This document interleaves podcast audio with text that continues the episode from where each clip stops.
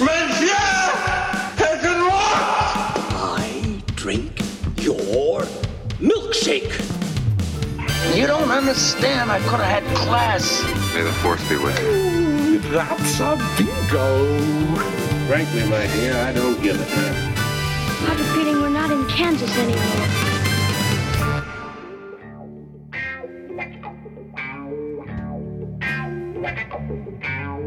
Sejam bem-vindos ao novo episódio de um podcast que cai. Eu sou Nate Bucelli e mais uma vez comigo neste dia 1 de abril de 2020, Thiago Neres. Olá, terráqueos, olá, terráqueas, bem-vindos de volta. Bora para mais um programa essa semana, né, Nate? Exato, exato, mais um programa. A, a gente tá um pouco sem assunto, até porque, bom, não tem mais filmes saindo por um tempo. Mas a gente então vai revisitar alguns filmes daqui para frente, né? Vamos tentar fazer uns, uns episódios mais criativos com filmes que já saíram até, até agora. E também vamos falar de alguns filmes que estão saindo recentemente em plataformas de streaming. E esse será nossa, nosso assunto principal hoje, né? Que é um lançamento é, espanhol que a Netflix adquiriu de última hora, pensando justamente na quarentena, a não ter problema assim com. Não tem problema, não. Eles viram a oportunidade de adquirir um filme barato, um filme que não fez muito sucesso nos festivais, e é por isso que é um filme de 2019 que tá saindo só agora. Ia sair nos cinemas numa época assim que é mais ou menos, né? Que é o começo do ano, abril, março. Eles viram a oportunidade de adquirir esse filme de forma barata, porque ele entra no perfil da Netflix, e a gente vai falar um pouco melhor disso depois, que é O Poço, né? Em espanhol é Rodio. É um filme do Galder Gastelum Urrutia e ele é escrito pelo David de Sola. Então, é um filme que tem uma premissa muito interessante, mas a gente tem muito a discutir sobre ele. Antes da gente entrar nisso, eu queria ver, tio, o que é que você tem assistido? Qual tem sido sua rotina cinéfila nesses últimos dias, última semana? Cara, eu tenho lutado para conseguir manter a minha a minha watchlist sendo atualizada, né? Fazendo sempre aquela coisa de você tem que assistir o que está na sua watchlist. De resto, você é, tem que enfiar na watchlist e ela vai esperar o, o filme vai esperar o tempo dele lá para ser assistido. Então eu, o que eu vi recentemente foram mais os filmes que eu já tinha separado para assistir mesmo, né? Tô assistindo ainda algumas coisas que tinham sobrado do Oscar, né? Ou que tinham sido esnobados ali na premiação, mas tinham ficado e acabou que eu não assisti, né? Ficou, acabou, ficou sobrando. E agora, com o tempo, eu tô me atualizando, até mesmo com uns filmes mais bobinho que, que saiu ano passado, mas eu não assisti. Eu vi recentemente o, o Homem Invisível, achei bem, bem meia boca, para falar a verdade. Sério? É, eu achei ele bem meia boquinha, assim.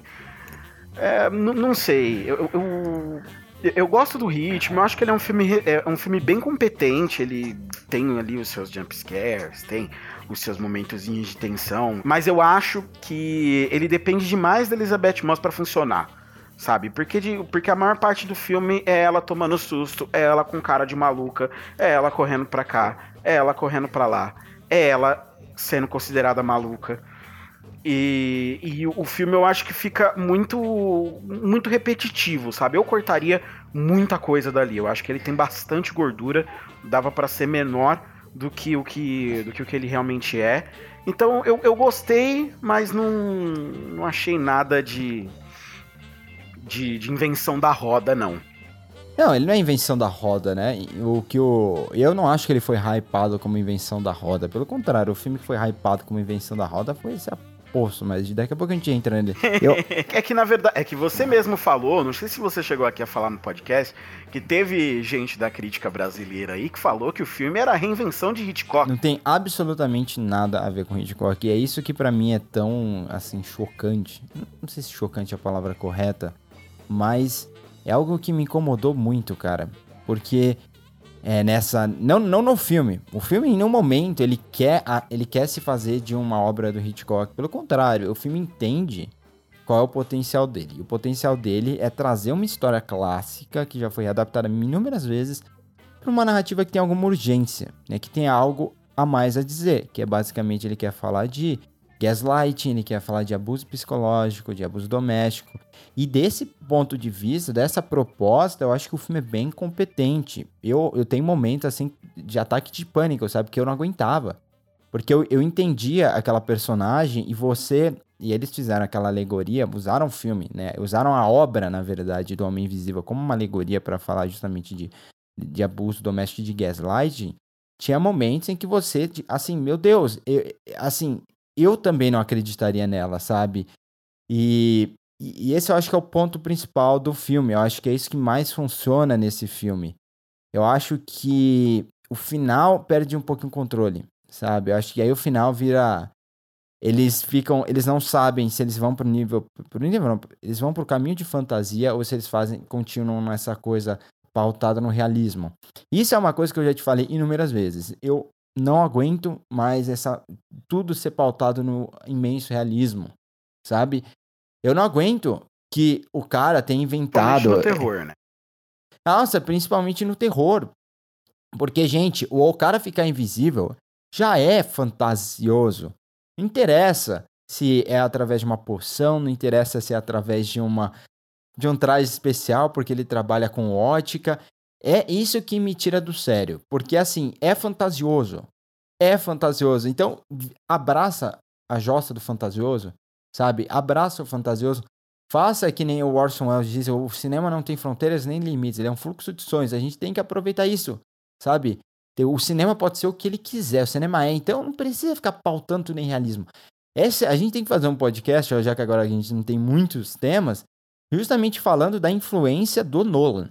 Porque a influência, do, a, a principal legada do Nolan é essa, é pautar tudo em realismo. Isso me tira do sério. Mas eu não acho também que isso está sendo absoluto dentro da indústria, não. Ainda tem muita coisa que não se pauta num, num, realismo absoluto, que não se leva tão a sério. O próprio universo Marvel mesmo não se leva tão a sério. Muito pelo contrário, é história em quadrinho, com os negócios loucos, e viagem no tempo, e pedras cósmicas, e, e não, não, não tem. E, Mas é porque é você não consegue. É o sucesso da atualidade, sabe? Então não sei, eu não. acho que existe até um equilíbrio. Eu concordo que depois do Nolan surgiu muita coisa. É, as pessoas meio que passaram a surfar nessa onda, né, do sombrio e realista, por assim dizer. Mas o Nolan também não inventou isso, né? Isso aí já vinha de coisas anteriores já. Então, não, não é, é você pegar essas é, histórias que são tipicamente fantasiosas e trazer elas, elas para botar os dois pés no chão é um exercício interessante também. Eu não vejo problema nisso, eu, mas é, eu acho que você tem que se decidir no que você quer. Você tem que saber Meu... se você quer fazer o sombrio e realista ou se você quer fazer o fantasioso, ou um filme que, que fica no limiar, né, e que você fica ali pensando existe o sobrenatural ou não. Você pode até brincar com isso também, mas você tem que ter noção do filme que você quer fazer. Então, se, é, se você quer ficar no, com os dois pés no chão, põe os dois pés no chão. Mas uma roupa de uma roupa feita de câmeras não resolveria uma série de problemas da ótica. Então continua sendo uma fantasia, como você falou, né? Então, no, no caso desse filme, eu até concordo com você que eles podiam ter se assumido e ido embora, porque isso, inclusive, não altera nada pra trama, não altera nada pra mensagem do filme, ser uma tecnologia, ser um, um, uma poção mágica, o que quer que seja, não alteraria a mensagem do filme como um todo. Então, eu também acho que eles poderiam ter sido um pouco mais ousados. Mas, ao mesmo tempo, é, não vejo isso como problema geral, não. Você pegar, sei lá, é, Mama, que foi um filme de terror recente, ele, ele tem um, um, terceiro ato que vai super pra fantasia. E eu sei que você gosta bastante do filme por causa disso também. Eu, eu não, eu não curto muito Mama. Na época você tinha gostado. Enfim, vamos. vamos continuando. Filme com a Jessica Chastain, inclusive. Um dos. Naquela sequência de anos impressionantes que ela teve, que ela fez um milhão de filmes. É, mas assim, o que me irrita. Eu não tô dizendo que todo mundo faz filme sobre realista. Mas eu tô dizendo que, desde que o Nolan começou com aquela trilogia do Batman a, a embraçar essas coisas práticas e realistas, eu primeiro preciso convencer o público que isso é plausível, que isso é tangível, para depois fazer ele embarcar na história. É uma coisa que me irrita um pouco, porque mostra alguma incapacidade de você criar empatia, né? Eu acho que, por isso que eu, falem o que for do Spielberg, cara. Falem o que for do o Spielberg, ele, o, o que coloca ele no nível de um dos maiores cineastas da história do cinema é que ele consegue criar empatia com uma pedra, sabe?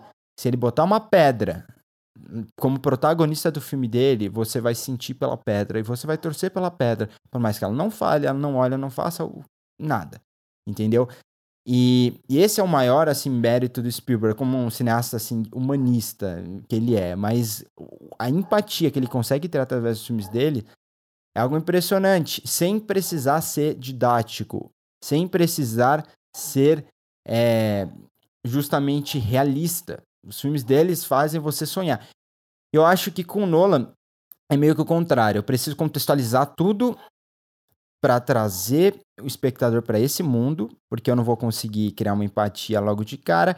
E aí eu vou contando minha história e tudo que eu fizer que sair um pouquinho do, do, do real, eu tenho que dar uma explicação, por mais que não seja possível no mundo real, ela tem que ser inteligível. E muitos filmes que poderiam ser mais fantasiosos, se, se permitir é, voar, digamos assim, eles meio que ficam presos nisso. É como uma corda e fica puxando isso para baixo. A gente já falou inúmeras vezes, por exemplo, e eu não quero virar o podcast do Nono, mas é um outro exemplo ótimo, que é de Origem, de como A Origem é um filme que poderia ser muito melhor, poderia ser um filme realmente para falar de sonhos, ele, ele se prende na didática. Ele é um filme que. Só que ele tem uma coisa, por exemplo, até já mencionando uma coisa sobre o Poço, que é a didática, ela não vem de uma vez. Então você tem a ação, aí você tem a didática. Aí você tem mais ação, você aprende mais coisas sobre o que está acontecendo, e aí um pouco de didática. Então, o Nolan, ele consegue ser didático de uma forma muito, assim, absurda. É, literalmente coloca dois personagens sentados um explicando por outro o que está acontecendo. É como um tutorial. Mas ele sabe equilibrar isso.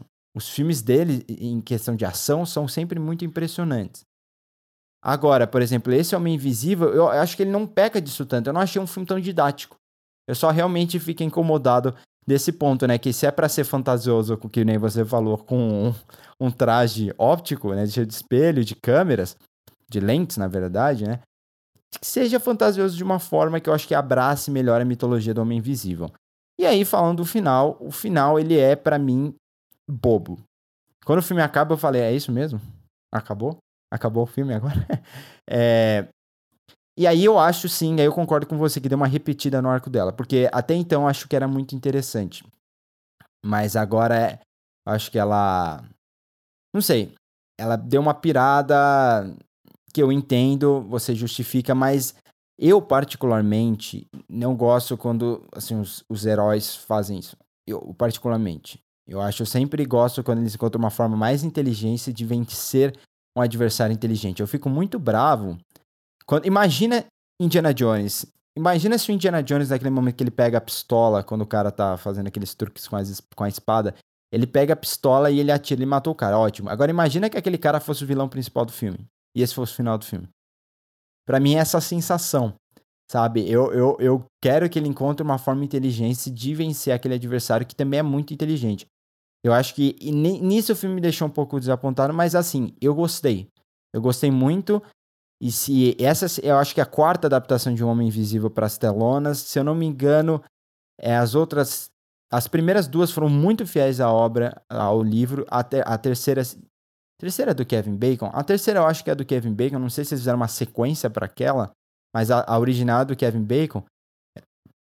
Ela tenta atualizar, mas ainda fica um pouco presa a, a obra do Homem Invisível original, e essa já é mais alegórica, eu acho que isso tem uma urgência melhor.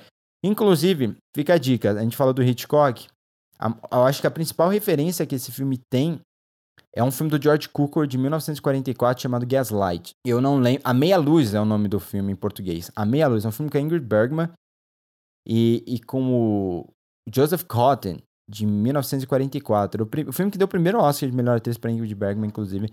Recomendo muito que vocês assistam, porque é muito bom. Inclusive, o termo gaslighting se popularizou a partir daquele filme de 1944.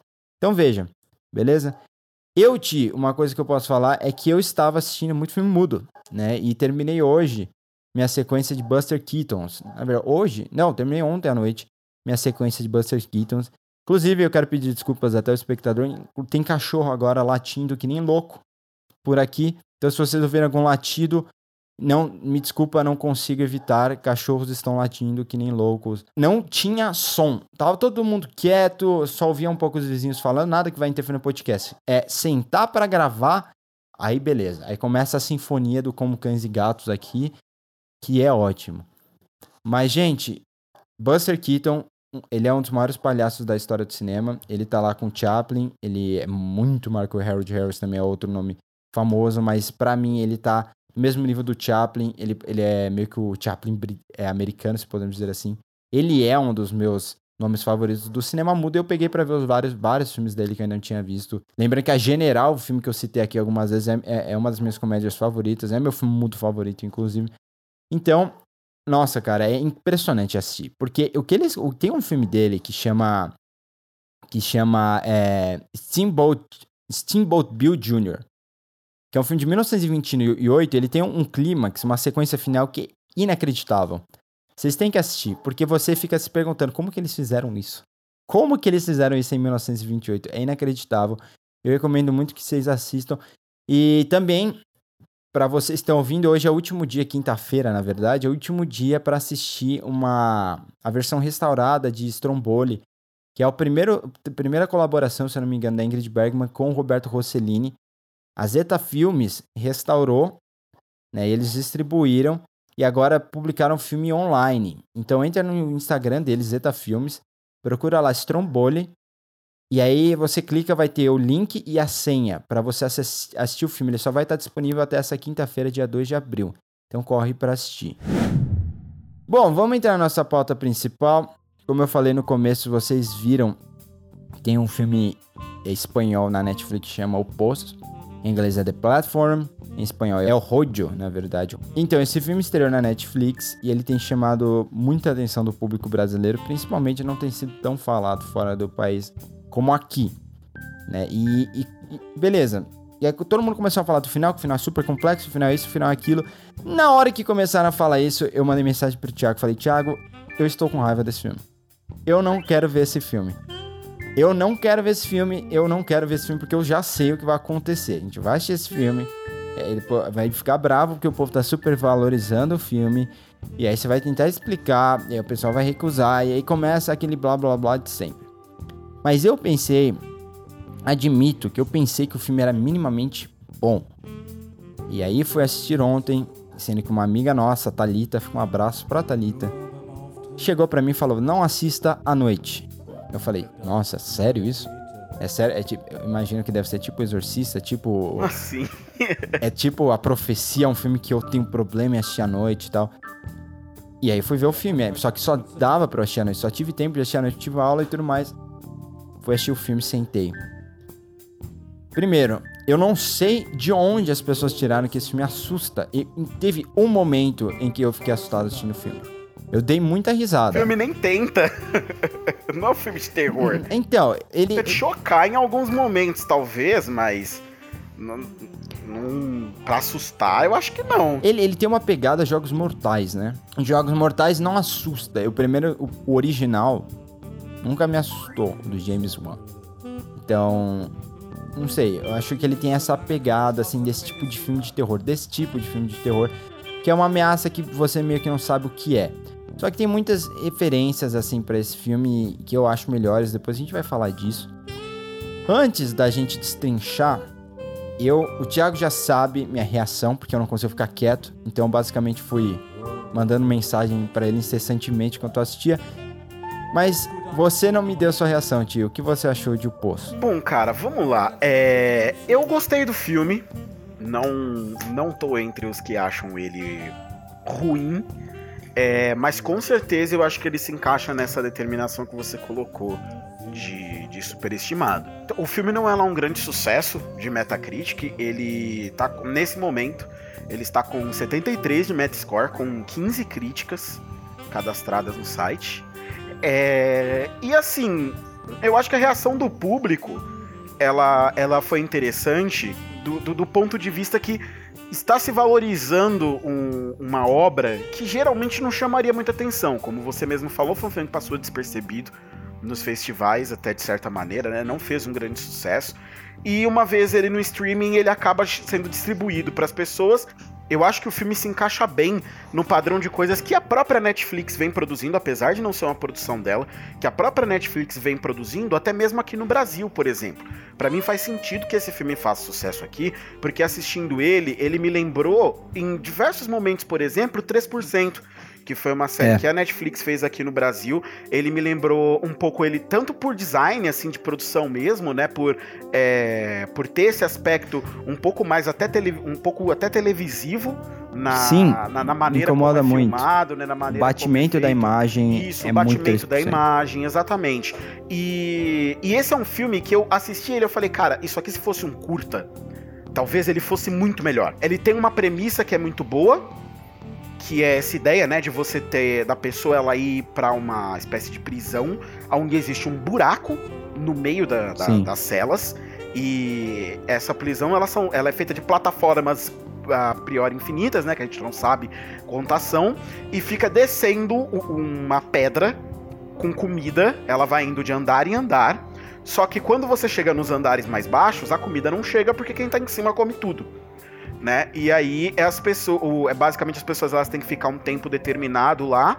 É, cada pessoa vai por um motivo, pelo que você entende ali nos primeiros minutos do filme.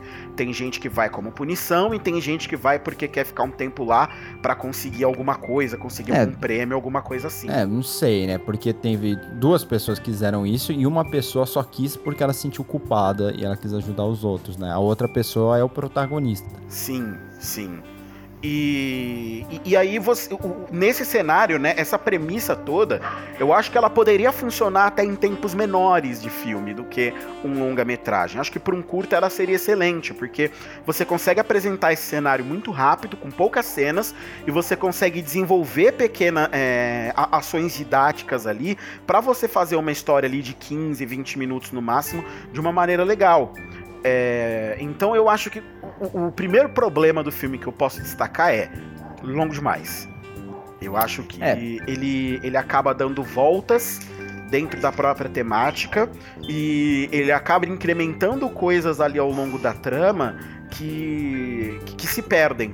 Né? Eu acho que o filme começa muito bem, ele tem um primeiro ato muito legal, ele tem um segundo ato muito longo que faz com que o terceiro ato dele seja meio perdido. A conclusão ela fica meio, meio maluca ali e ele ainda toma uma decisão de um final que não é, é que não é conclusivo, né? Ele deixa o final do filme em aberto. Não, o final é conclusivo. É, mais ou menos conclusivo, né? Porque ali você não sabe muito bem o que acontece ainda dali em é porque, ele, é porque é confuso. Eu, eu não acho que o final tá em aberto, eu acho que o final é confuso e isso, isso não é um mérito, sabe? Porque muita gente tá tratando como um mérito. É, e aí, para além das questões que, que envolvem o ritmo do filme, o tamanho de cada arco e quão interessante é o desenvolvimento de cada um dos personagens ali, né? Porque desenvolver, desenvolver mesmo, só se desenvolve o protagonista. Né? Os outros, todos os outros personagens eles são muito é, fásicos dentro do filme, né? Você tem a fase de um, depois você vai para a fase do outro, depois para a fase do outro. Por isso voltamos para aquele aspecto mais televisivo, né? Que o filme carrega com ele. Para além Sim. disso, o filme ele tem um problema que é uma coisa que me incomoda em obras de ficção científica. O filme é uma distopia, né? Ele propõe ali uma situação distópica de prisão diferente dentro da sociedade ali. Então, o filme ele é essa distopia e eu sou chato com ficção, cara. Eu sou chato com distopia. É por isso que eu não consigo mais assistir 3%, por exemplo. É... Eu sou chato com ficção porque ficção para mim ela tem que ser boa, ela tem que fazer o que toda ficção deve fazer, que é crítica social. A ficção ela existe para isso, né, para observar a sociedade em que nós vivemos e propor ideias é, e discussões dentro dessa sociedade. Portanto, tomar um lado. é, é tomar, às vezes, por muitas vezes tomar um lado, porque o, a ficção científica o que ela faz é criticar. Ela pega uma situação social e ela aumenta essa situação é, ela propõe uma coisa fantástica, né, muitas vezes em cima dessa situação, para construir essa crítica social. E quando você faz uma obra dessas e essa obra ela é didática, ela fica batendo muitas vezes no mesmo ponto, a ponto de transformar a crítica social que ela quer fazer em uma crítica social é, rasa, né? Ela fica tanto tempo batendo na mesma tecla que ela torna aquilo. Ela fica basicamente uma hora e meia tem o filme. E eu tô falando que o filme podia ser menor, para vocês terem uma ideia.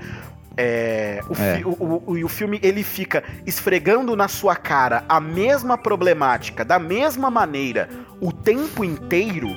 Sim. Isso, pra mim, mata o filme.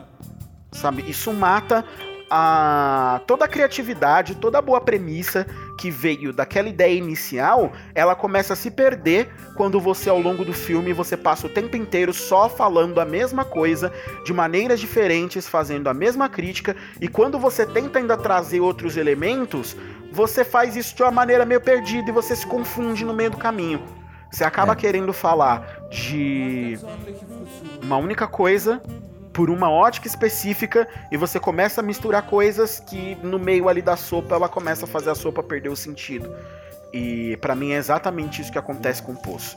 E tudo isso acontece porque não era pra ser um longo. Esse roteiro aqui ele poderia ser um curta-metragem e render um curta maravilhoso, mas não acho que, que tenha sido o caso aqui. No fim das contas, pra mim, é um filme mediano que ele, ele entrega ali o, a, a crítica dele de uma maneira minimamente competente, mas parece muito pra mim com 3%, que pra mim faz a mesma coisa. Tem uma ideia ótima, pega uma realidade que é muito brasileira do vestibular, exacerba ela, coloca ela num outro ponto de, de vista ali pra construir uma sociedade distópica, mas para aí. Daí em diante a crítica ela fica rasa, você não aprofunda o- os efeitos dessa sociedade que você está propondo dentro da cabeça dos personagens ou mesmo no ponto de vista social para além daquilo que é raso. Ah, ele vai quem tá num nível muito baixo e não tem comida vai ter que ter vai ter que comer o companheiro de cela. É, E ah, e aí tem gente que a enlouquece gente já na viu isso em prisão. um milhão de filmes. É, Exato. isso aí eu já vi tantas vezes em tantos lugares, sabe? Todo filme de sobrevivência, que é uma outra referência Propõe que eles têm, essas uma outra influência. coisas, né? Exato. Todo santo filme que alguém se perde na mata tem isso. A gente já tá cansado de ver É. essas discussões. Então, o filme, ele para de propor na premissa. Esse é o grande problema. Exato. É, eu, e eu quero, assim, eu, eu quero até estabelecer um oposto. Aí também a diferença de dinheiro é exorbitante, né? Porque a série em si é americana e é um original Netflix que a Netflix injeta dinheiro ali. E ela também tem um material de origem que é, é- é muito conhecido, né? Que é Altered Carbon, uma série da Netflix agora, que é uma série também não é boa. Também não é boa, eu assumo, mas ela é mais interessante porque ela tem uma premissa que ela é trabalhada forçadamente ao longo da série. É porque ela adapta os livros, né? Então você pega um livro ali, é, uma série de livros que acabou alterado, e aí você vai colocando aquele material ali. E então ela tem uma, uma estrutura que é boa, que faz com que a série em si seja assistível no fim das contas. Mas com muito dinheiro investido ali também, né? Pra poder fazer com que as coisas aconteçam. Trouxeram o Anthony Mack, inclusive, pra última temporada. Mas ela funciona melhor porque a série continua propondo coisas sabe? Dentro da premissa das pessoas, é, da, da humanidade vencer a morte, eles continuam trabalhando vários conceitos ali dentro. Que é uma herança dos livros, não é mérito da série. A série é ruim, ela ou seja, ela continua sendo mediana, porque o material de origem em si é muito bom. Então, então o Poço, por exemplo, não se dá a esse luxo, nem 3%, de ter autores renomados da ficção científica e de se basear num livro cabeçudo de, de ficção científica, que é um gênero da literatura que é muito explorado. Né, e que a gente não vê muitas adaptações para TV e para o cinema, simplesmente porque muita coisa que se faz, as melhores coisas que se faz de ficção científica, elas são virtualmente inadaptáveis.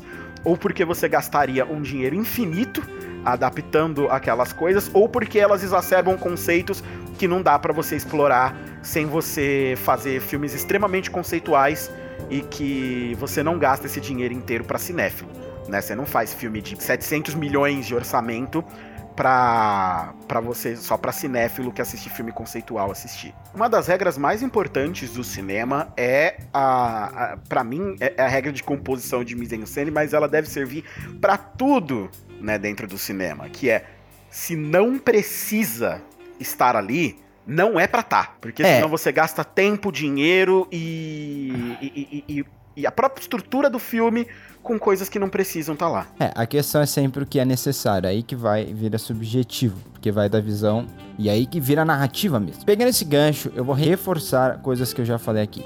Em premissa, trama, roteiro e narrativa. São quatro coisas bem diferentes. Premissa é uma ideia. Basicamente, o filme é sobre o quê? Essa premissa, né? Poço é sobre o quê? É sobre uma prisão em que você tem uma plataforma que desce com comida e as pessoas têm que comer antes que ela desça em cada plataforma. E aí, se você comer tudo antes, não vai ter nada pro pessoal lá embaixo. Essa é a premissa do filme. Ótimo, vamos começar daí. Então, é uma semente. A premissa é sempre uma semente, uma fagulha. É algo muito básico. É quase algo que não é o filme. É algo que não tem nada a ver com o filme. É uma ideia. É uma premissa. A trama é basicamente o começo, meio e fim. É estrutura. Então qual é a trama do filme? É aquela coisa que acontece no começo, acontece no meio, começo. Resume o filme, é a trama. É isso. Roteiro é tudo que você vê na tela, em questão de ação e diálogo. Então tudo que acontece na tela foi pensado pelo roteiro antes.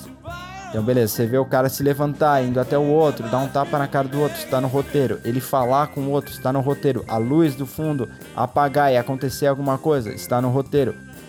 Isso é o roteiro. E narrativa é a forma como você vai contar o que está no roteiro. É basicamente isso. Então é a forma como o diretor o diretor ou produtor, quem tiver o controle da narrativa, encontra de contar aquela história. E aí a narrativa vai abraçar tudo, tudo que está no filme. A estética, ela responde à narrativa. Né? Por isso que acabou que adotaram o nome estética até como uma outra forma de se referir ah, a estética daquele diretor, é a narrativa daquele diretor. Então a narrativa do Hemingway é diferente da narrativa do Fitzgerald. Por mais que a história fosse a mesma, um contaria a história de uma forma, o outro de outra. Visando essas quatro coisas, o que é bom em O Poço? É a premissa, é a ideia. Aquilo é muito bom. A trama, vamos falar de estrutura? É, pra minha opinião, é terrível. Não é um filme moderno, gente. Se for, meu Deus, é ainda pior, né? Porque você teve um primeiro ato em que só explica. É um primeiro ato dos mais didáticos que eu já vi na minha vida. Deixar o Nolan ali na dele, no canto, achando isso horrível. O Nolan ia assistir esse filme ele ia falar: Meu Deus, tá muito didático, para, pelo amor de Deus.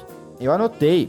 Essa é uma vantagem de você estar em quarentena, é que eu pude assistir o filme de hora e meia em três horas, que eu ficava parando e anotando as coisas, né? O Ti falou a introdução ao mundo é, é praticamente seriado. Você tem uma. É bem clichê, né? Você tem aquela introdução sem diálogo, aí uma pausa, entra uma narração em off, sem sentido algum, e aí corta pro protagonista. Daí em diante, basicamente você tem dois personagens no começo. Um deles é um velhinho, cujo nome eu anotei aqui em algum canto. É o Tri Magazi. É o velhinho. Que basicamente está explicando tudo o que acontece no filme. É isso. Então o protagonista pergunta e ele explica. Ele pergunta e ele explica. Aí ele usa o óbvio, o nome, a palavra óbvio como um catchphrase para ironizar a própria explicação dele. Ah, vamos colocar isso no personagem para fingir que isso é coisa do personagem, que não é necessariamente do filme, o didatismo, né? Eles criam uma ironia dramática de personagem didata. Isso não funciona, porque a ironia dramática ela, ela só funciona quanto ao espectador e o protagonista. O espectador tem que saber antes que o protagonista e não o outro personagem saber o que o espectador e o protagonista não sabem. Porque aí o que acontece é que um aquele personagem ali que tá contando a história, ele é quem? Ele é o diretor. E o protagonista que tá entendendo a história, ele é quem? O espectador. Então vira isso, vira uma conversa e não um filme. Basicamente é, é terrível, gente. Eu marquei aqui. São 30 minutos. E aqui, spoiler alert, esse episódio tá cheio de spoiler mesmo. O personagem do velhinho morre com 30 minutos. E não dá dois minutos de filme até que eles tragam ele de volta na cabeça do protagonista. Entendeu? Por quê? Porque eles precisam de diálogo para funcionar. O filme não consegue sobreviver sem diálogo. É diálogo, diálogo, diálogo. E é diálogo ruim. Não tem, não é nada sofisticado. Dava para fazer uma coisa tão visualmente interessante para você mostrar a decadência dos personagens.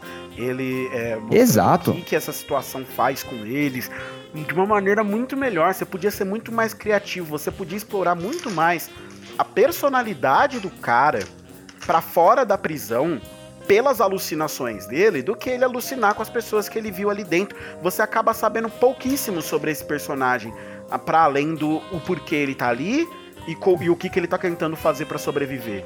Sabe? Isso é. é. um problema muito grande. Aí é engraçado, porque quando ele percebe que ele tá sendo muito didático, tem um, uma fala que, que esse velhinho, né, o Tramagazo, fala assim pro outro.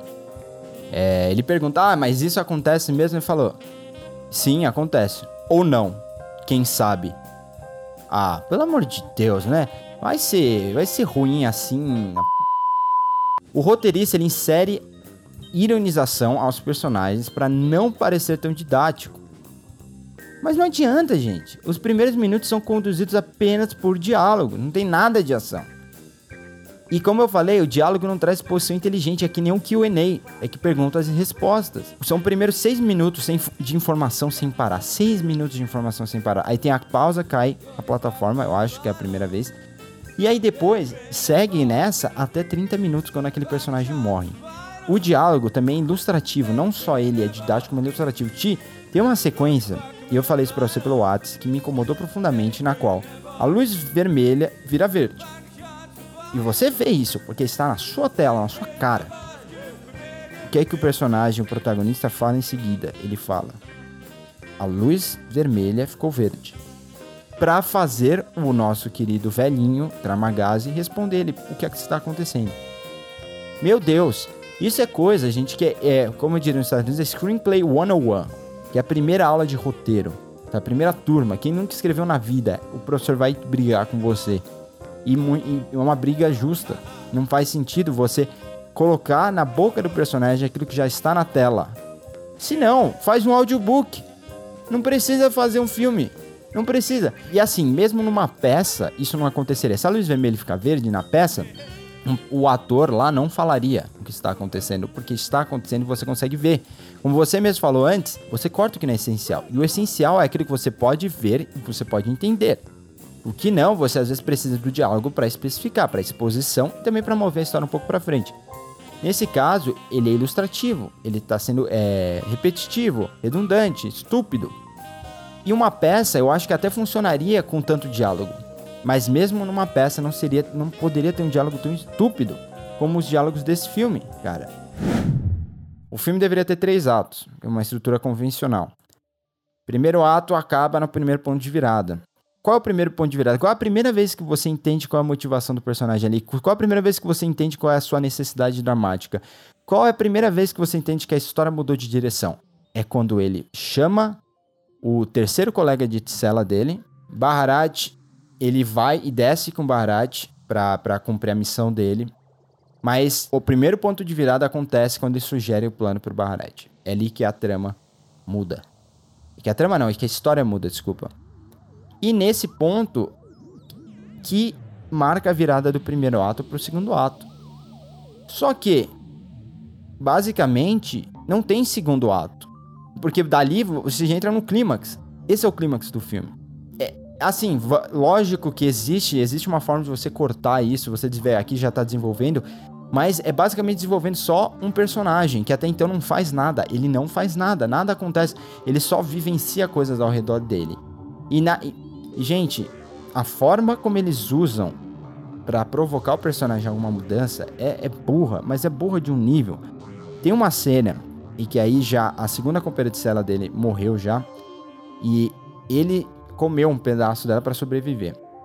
E aí, tanto ela quanto o primeiro companheiro de cela, o Taramagazi lá, sei lá, ele está na cabeça do nosso querido protagonista.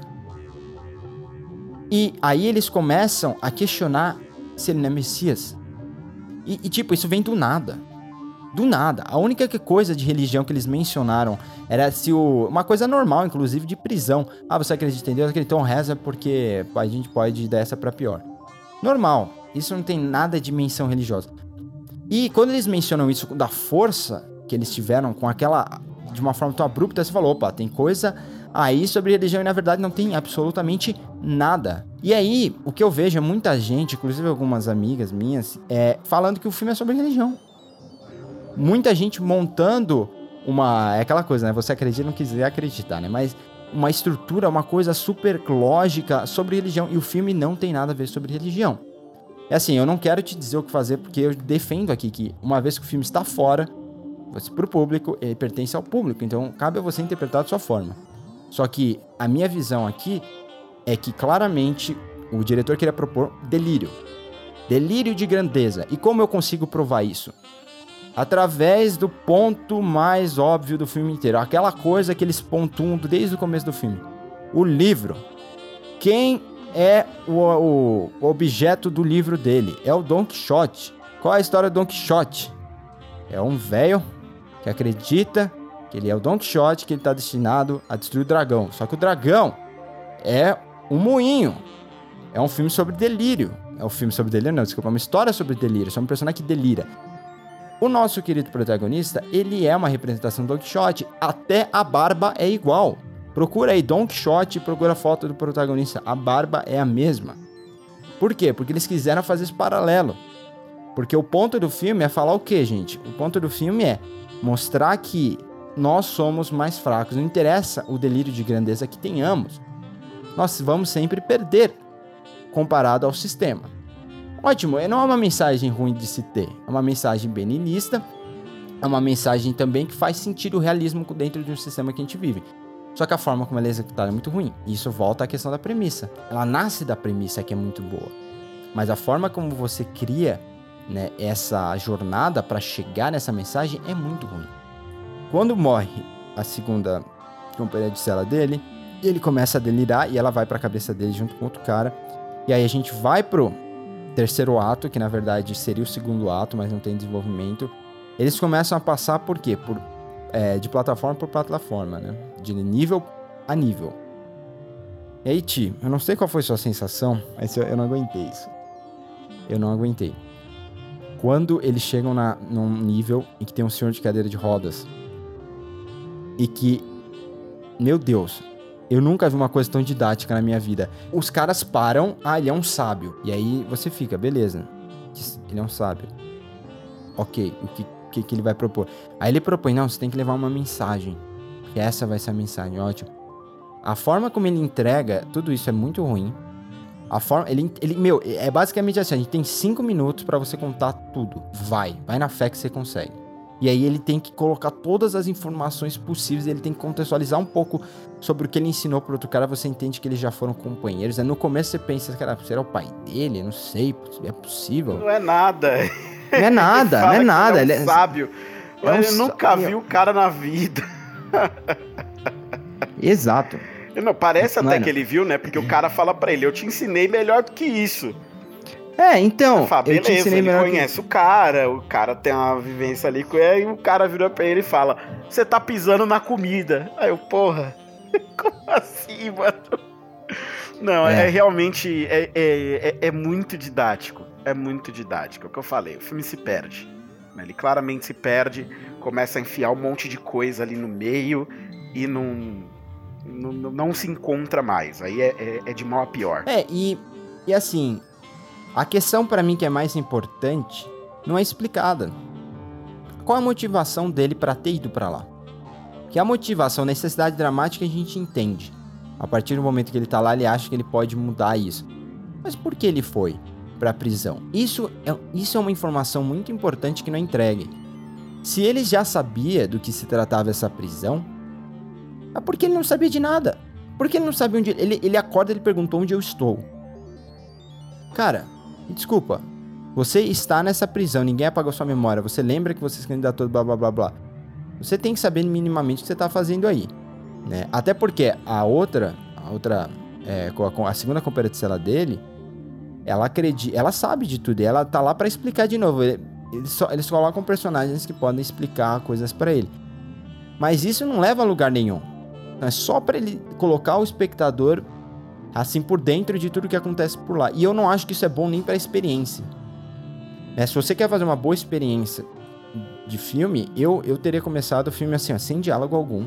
Você tem aquele companheiro de cela, você não sabe se ele é confiável ou não. Você aos poucos vai entendendo o que acontece. Aquela a plataforma desce um milhão de vezes, gente. Ele ia entender e o espectador vai entender uma hora e aquilo se trata de, beleza, que tem mais comida lá em cima e, e até porque eles movem, eles mudam de nível, né? Então você entende isso também. Isso ficaria claro através da ação.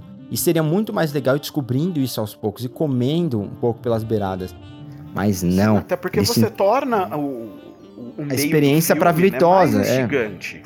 Você Sim, torna é uma esse- jornada. esse- exato, você faz uma jornada, tanto de descobrimento do personagem, quanto pra quem tá assistindo. É muito mais interessante. Mil vezes. E é assim que deveria ser, gente. A- a- o, o- o filme, ele só. assim, como te falou de novo, você tira o que não é necessário. Se você já tá entregando todas as informações possíveis no começo, você vai ter muita coisa desnecessária. E aí, sabe o que me parecia? Me parecia uma, um passeio de montanha russa. Sabe quando você vai no parque e antes de começar o instrutor te dá todas as, as informações sobre o que vai acontecer e como você deve se comportar? É isso. Virou isso. Só que a diferença é que a jornada não é tão boa em nível de ação, eh, tensão, pra te fazer aproveitar tanto, como se você não soubesse de nada. Eu conseguiria fazer um filme mil vezes melhor. E assim, não tô nem imaginando se eu. Eu com certeza faria um filme mil vezes melhor, um filme muito, muito melhor. É muito potencial. Imagina a- as coisas que você consegue desenvolver com essa ideia que é muito boa. São gigantescas. As críticas que você realmente consegue fazer à Elite são gigantescas.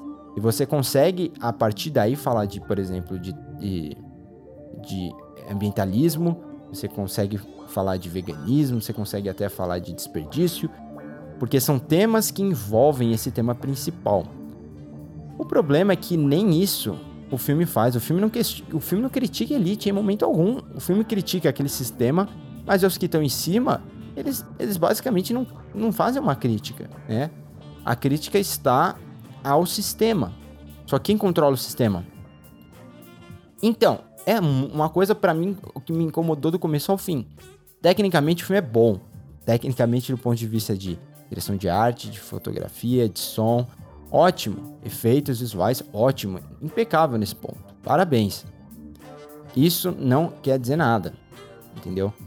Eu tô saco cheio de ver filme que é tecnicamente muito bom, só que não tem nada a dizer. Ou quer dizer um monte de coisa e não consegue dizer nada, porque é mal feito. Do ponto de vista dramatúrgico. Agora, naquele final do filme, o personagem ou ele tá morto ou já tá delirando demais. Já te deram informação que a menina, a, a mulher lá, japonesa, asiática, aquela personagem, não tem filho. Então você sabe que não tem. Então ele tá delirante. Nada daquilo acontece. E o filme termina como aquela coisa, assim, eu queria que isso acontecesse, é um tom de esperança. Até porque quando ele chega no último nível, ele vai embora com o quê? Com fantasminha que não existe mais. Sabe? Ele é mais uma prova de que ele tá delirando, mais uma prova que ele é o Don Quixote. Que é algo que já tava claro com aquele livro sem jogar na sua cara. Ele até lê o livro. Ele come o livro, ele não Ele lê, come o livro, pode. Ele come o livro. Não tem como ser mais óbvio do que isso. Exato. Não tem como ser mais óbvio que isso.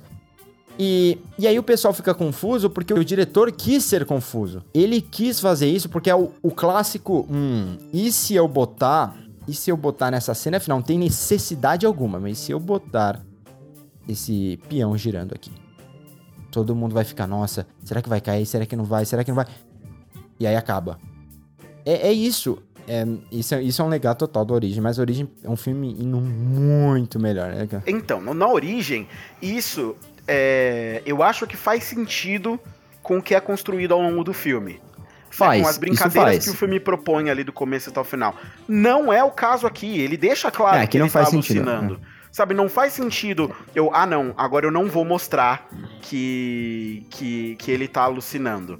De uma maneira Exato. que, tipo, como eu fui didático até os 45 do segundo Nossa, tempo, isso. Nesses últimos fala. cinco minutos de filme, agora eu vou deixar pra vocês entenderem e vou fingir que eu sou inteligentão. Exa- Exatamente, é Ficou isso. essa sensação.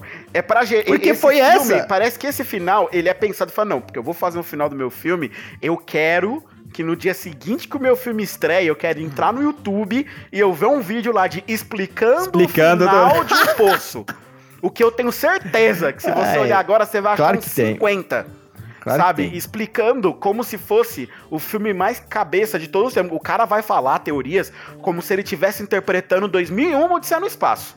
Eu vou falar aqui um... um- eu vou até reprodu eu vou reproduzir isso, mas, gente, por favor, não saiam nem falando que isso aconteceu por aí pra não, pra não fomentar, né? Pra não dar combustível pra essas merda. Mas eu juro pra você que eu vi uma comparação no Instagram desse filme com Parasita. Dizendo que ambos É. são excelentes críticas Ai, ao ai. capitalismo.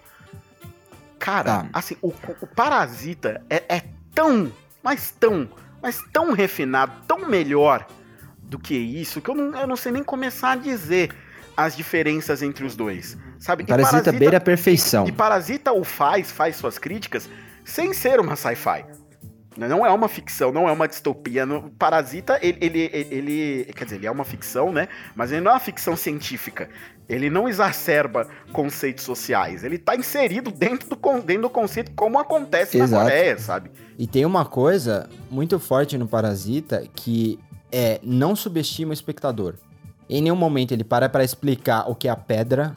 A pedra tá lá, é um símbolo. E acontece um monte de coisa na tela ao mesmo tempo, né? Enquanto tem uma pessoa em primeiro plano, em segundo plano tá acontecendo um monte de coisa. E o, e o diretor sabe que, ó, o espectador vai pegar. Você não só tá tratando o espectador com respeito, mas faz o, o, como é assim, o produto, não, o fruto dessa jornada ser muito mais proveitoso né? Porque você passou por aquele momento, você entendeu aquilo, você compreendeu e você consegue juntar tudo no final. É meio que um quebra-cabeça que você montar. Não tô dizendo que um Parasita é um quebra-cabeça, pelo contrário, não é um filme desse nível, né? Não é tipo Persona, que é meio que um quebra-cabeça.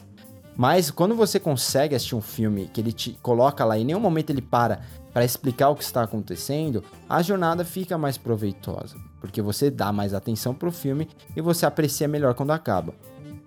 Nesse caso, não tem nada disso, não tem nada acontecendo ao mesmo tempo. É tudo na sua cara, não parece que não existe segundo plano, sabe? É primeiro plano, isso acontece, se tem uma ação acontecendo aqui, eu vou mostrar, entendeu? É um filme muito grosseiro, só que ele se acha refinado, e é isso que mais me incomoda. E Ti, você falou do Bong, sabe um filme que faz isso até de forma alegórica também, mas muito melhor? Expresso da Manhã. É verdade. É verdade. Mas também aquela, né? Com muito mais dinheiro. Ah, não, com muito mais dinheiro, mas eu, eu tô falando até do ponto de vista narrativo, né? Porque as pessoas surtaram com esse filme. E aí eu fico pensando, como que vocês não viram coisa melhor antes? Tem um filme também do High, o High Life, é um filme com Tom Hiddleston. Eu não gosto muito, mas é melhor, bem melhor que esse filme. Ele tem um prédio. E, e os andares justamente justificam essa briga de classes. Que é uma crítica, eu acho que muito mais é, assim, coerente com o que está fazendo. É, quando o filme acabou, eu fiquei tão chocado com esse, esse poço, assim, de, de o pessoal tava surtando, que não tava entendendo, que eu falei, não é possível. Aí entrei lá no Google e falei, final, escrevi final, El Podio, El Rodio. Aí eu vi que o, que o diretor do filme tinha, tinha explicado o final. Quando eu leio isso, putz, eu já falo, ah, não, lá vem. Ele tem uma fala que, é, que me irritou bastante, basicamente dizendo assim, ó, o filme, ele, ele não quer falar mal do capitalismo, mas ele é uma crítica ao capitalismo e ao socialismo e a todo o sistema de, de e a todos esses sistemas econômicos.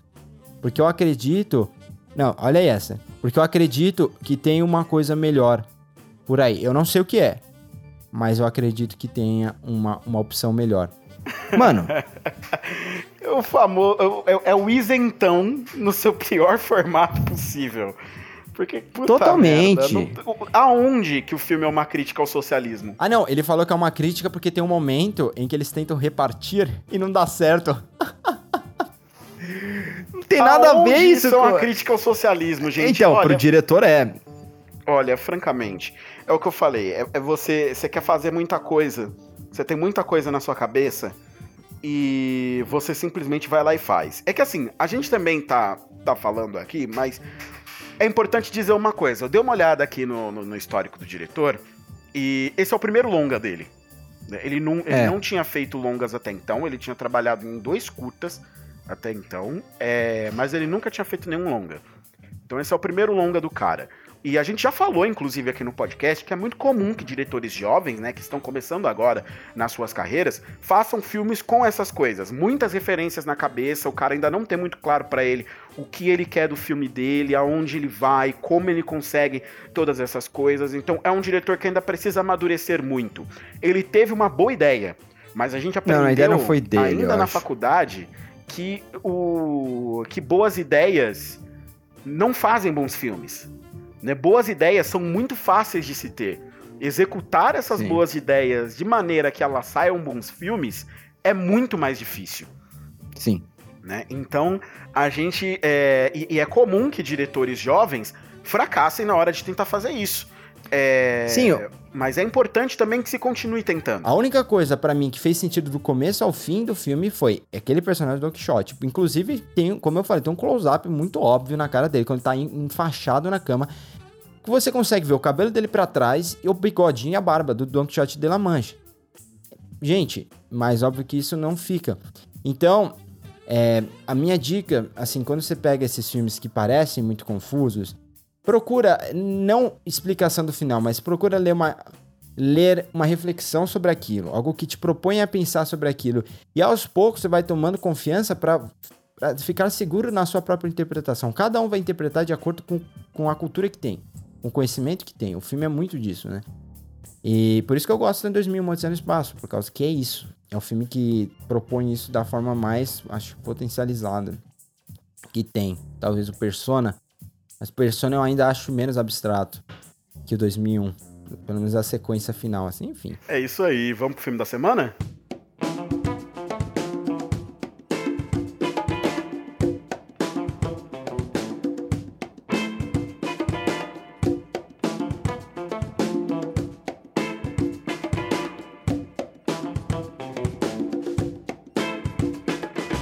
Bom, vamos lá então. Pode. Pro filme da semana, é, o meu filme é o A Despedida, The Farewell, que saiu ano passado. É, teve aí, foi ventilado, né, para algumas coisas aí do Oscar, mas acabou não entrando tanto na corrida. É um filme americano, mas dirigido por uma diretora chinesa. É, chinesa, é, é chinesa-americana, né? Ela. Isso. A maior parte dela na China, mas enfim. E é um filme que é biográfico. É, que, é, segundo a própria diretora, né, no início do filme, é baseado numa mentira real. Né? E, e conta a história dela ali, né? do- De uma parte da vida dela, na qual ela veio morar nos Estados Unidos, né? Se for, é, tava estudando e se formando ali nos Estados Unidos, né? Fazendo sua faculdade. E deixou uma parte da família dela na China, né, inclusive a avó dela, com a qual ela era bastante apegada e conversava bastante com essa avó dela. E eventualmente ela descobre que a avó dela tem, é, tem câncer. O médico deu três meses de vida para a avó dela. E a família dela, como é de costume na China, resolveu não contar para a avó que a avó está doente. Eles arrum- arrumam um casamento forçado lá na China, né? forçado não, né? Um primo dela ia casar, só que o primo que mora no Japão ia casar, e aí eles vão pra China, reúnem a família inteira na China pro casamento desse primo, como uma desculpa também pra família inteira rever a avó e se despedir dela. E o filme é basicamente a história dela ali na China, nesse momento ali da despedida da avó dela que não sabe que tá doente. E cara, que filme legal! É um filme muito sensível. É, você consegue sentir ao longo do filme que ele é biográfico, porque ele explora muito bem né, a relação ali da. A, a- relação da menina com a avó. É, e ao mesmo tempo ele tem Aquafina como protagonista, que é uma puta atriz, cara. Ela entrega muito bem, ela convence Muito bem. muito. Tanto em inglês quanto em mandarim. O que é, é- é legal, né? Eu, eu, pelo menos, tô adorando esse momento de do cinema asiático saltando aos olhos, assim, cada vez mais, toda hora, um, um- todo ano, né? Um, algum diretor lá faz barulho e traz filmes interessantes. E, e a despedida, pra mim, tá muito nesse caminho. Eu adorei o filme, principalmente pela reflexão que ele propõe. é, e por mostrar de uma maneira tão sensível uma parte da cultura chinesa que num primeiro momento ela é muito ela é muito questionável para nós ocidentais, né? Ela cita inclusive isso no filme de que isso que eles fazem com a avó dela nos Estados Unidos isso é crime. Isso jamais poderia ser feito. Né, você não contar para uma pessoa que ela tem uma doença, uma doença terminal, nos Estados Unidos um médico pode ser preso por fazer isso. Então a pessoa ela tem o direito constitucional de saber o que está acontecendo e ninguém pode esconder isso dela. Enquanto na Sim. China é, isso é visto de uma outra maneira e é uma outra sociedade. E o filme ele dá várias salpicadas de outras pequenas partes da cultura chinesa como um todo ali, que é muito interessante de você ver. Tem uma discussão de família ali que eles estão falando é porque uma boa parte da família né, não mora mais na China, então, mas aí eles estão falando, fala, não, é que agora a gente já não é mais chinês, a gente hoje já se considera mais americano. E o outro, e aí um outro irmão fala, não, eu moro no Japão, mas eu vou ser chinês pro resto da minha vida. Né? Eu sou chinês e não importa onde eu moro, eu sou chinês e os meus filhos, não importa se eles nascerem no Japão, eles são chineses e mostrando essa coisa de, desse lado mais ufanista do chinês, é, fruto até mesmo da organização social que é a China é uma ditadura, né? Para quem não sabe e que trabalha muito também esse aspecto fanista, como é de costume dos governos ditatoriais.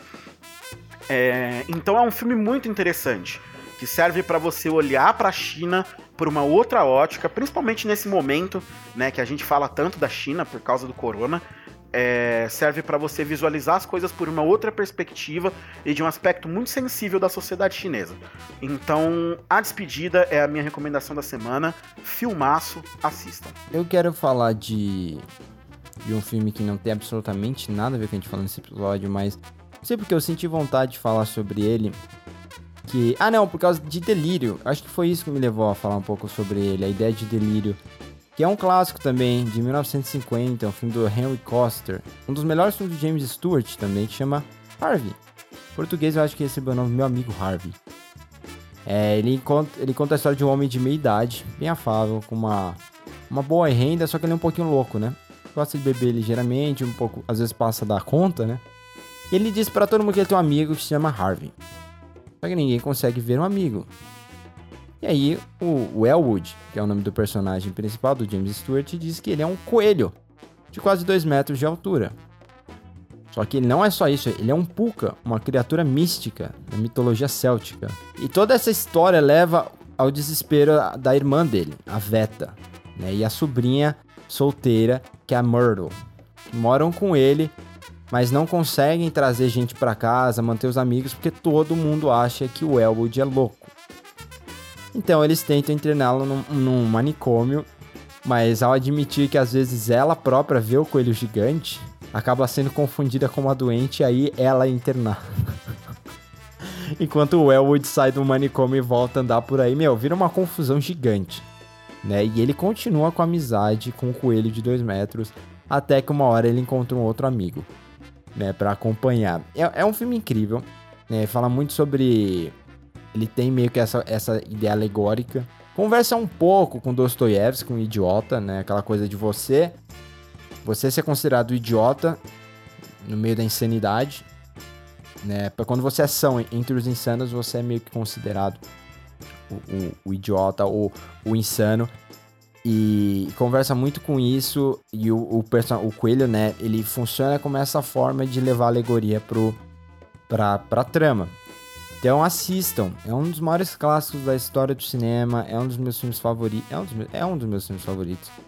E, e eu não creio que você vai encontrar isso em plataforma de streaming. Então, good, good night and good luck. É boa sorte aí. Tente. Não vou ser politicamente correto. Tente baixar o filme mesmo.